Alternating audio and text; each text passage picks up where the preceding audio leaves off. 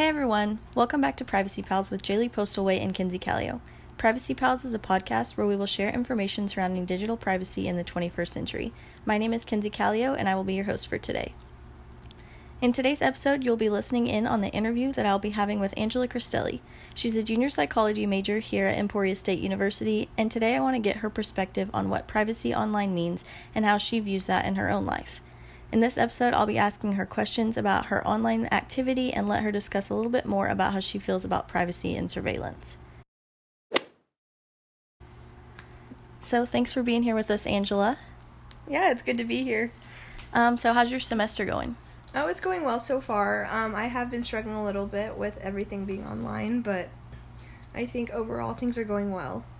Well, I'm glad you bring up uh, the online portion of that because that's what we're going to be talking about today um, our privacy online.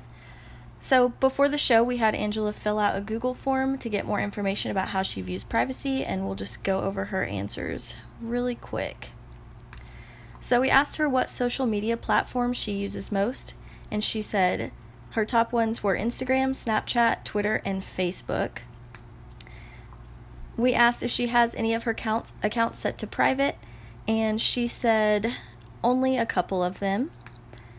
We asked her, What does privacy mean to you? And she said, It is important to me to know who is viewing my stuff online because I don't just want anyone knowing what I am doing with my life or online. We asked her, Do you read the terms of service before creating an account on a new app? And she said, No. And she had no additional concerns revol- revolving privacy online, so we'll get into the discussion. So I'm going to ask you a few questions, and then you can just answer as openly and honestly as you as you please. Um, so, has privacy online ever really been a concern to you before coming onto this podcast?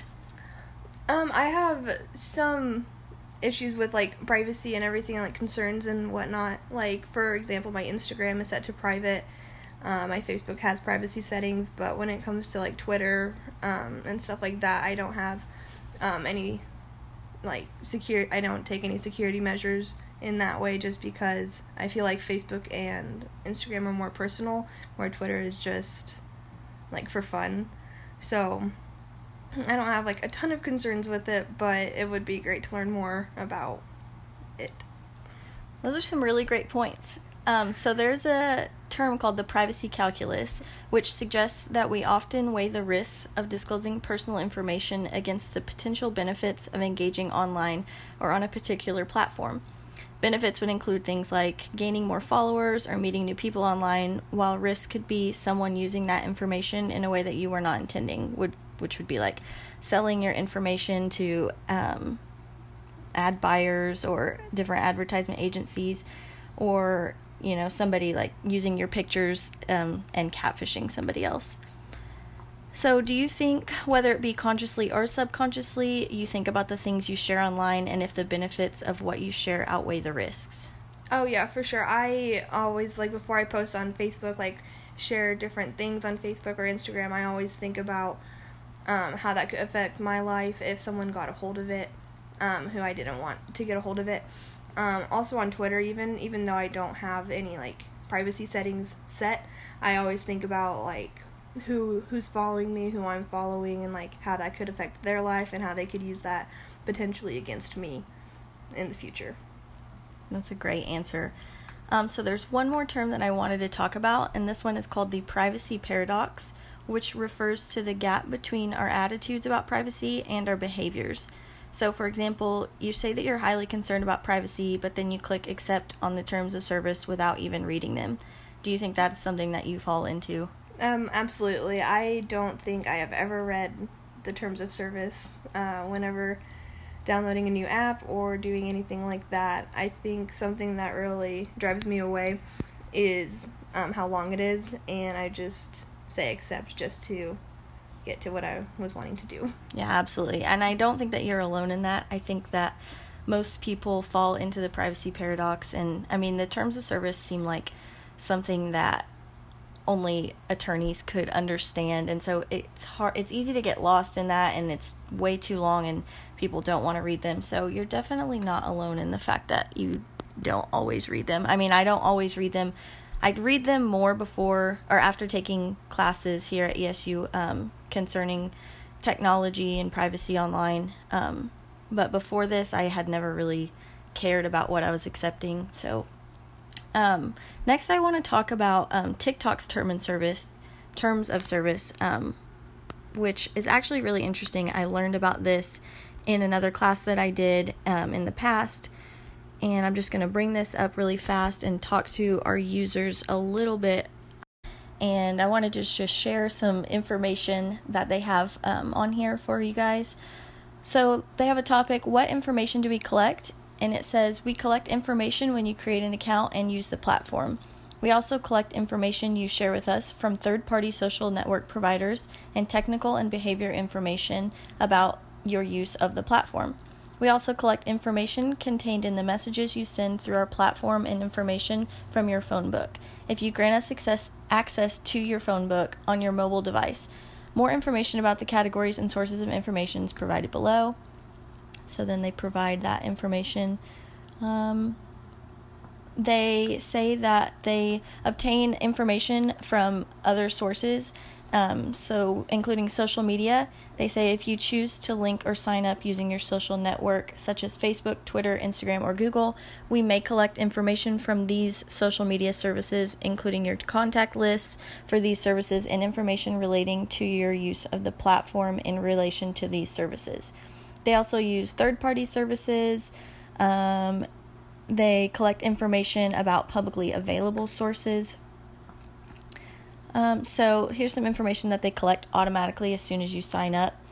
Um, they collect uh, any anything regarding your use of the platform or any content that you generate through and broadcast on the platform. They collect device information, including your IP address, um, unique device identifiers, the model of your device, your mobile carrier, your time zone, setting, screen resolution, operating system, app and file names and types, keystroke patterns or rhythms, and platform. They also collect your location, includes, including um, location information based on your SIM card or IP address. They collect your messages, um, which includes scanning and analyzing information you provide in the context of composing, sending, or receiving messages through the platform's messaging functionality. So as you can tell, TikTok create or collects a lot of information um, whenever you sign up for their app. Uh, the reason I wanted to talk about this is just because TikTok is such a new platform and it's gained a lot of popularity in the past few years. Um, so I feel like this is important. A lot of people have TikTok. As we're going through this, takes like 30 seconds to scroll all the way down to the bottom, which means there's a lot, a lot of information on here. So it's understandable that people don't want to read the entire thing, but it is important that you know what you're signing up for when you sign up for the app. I wanted to remind you all that the Google form Angela filled out is in the show notes if you're curious of what you would answer. We would love to have you fill it out and provide us with any feedback that you have. Thanks. Now back to the show. So, I wanted to offer some tips to Angela and listeners whose thoughts about privacy online are similar. So, some recommendations I have for individuals regarding their privacy would be to read the terms and conditions before signing up for anything. Make sure that you know what you're agreeing to. I would also suggest to make sure that you are not sharing your location. A lot of apps will track your location while using the app, and it's easy to forget that you are sharing that. Is that something that you've thought about before reading this information today? I have thought about it. I whenever it asks me, "Do you want to share location?" I usually say no, just because I know that if someone were to get a hold of that or like hack my account, they could potentially find me, and that is something that scares me. Yeah, absolutely. Um, so, my last suggestion would be to make sure that your attitude and your actions about privacy online line up. It's really easy to fall into the privacy paradox, which, as a reminder, is the difference between our attitudes and beliefs about privacy online. Um, so, Angela, did you learn anything today during our podcast? I did. I learned that it's super important to be reading the um, terms of service and privacy policies whenever you sign up for anything, even though it might take a little longer than you might want. Um, but I think it's important to do that in order to protect yourself and protect um, others around you. Absolutely. Um, so, do you think that you're going to be making any changes to any of your social media accounts after this podcast?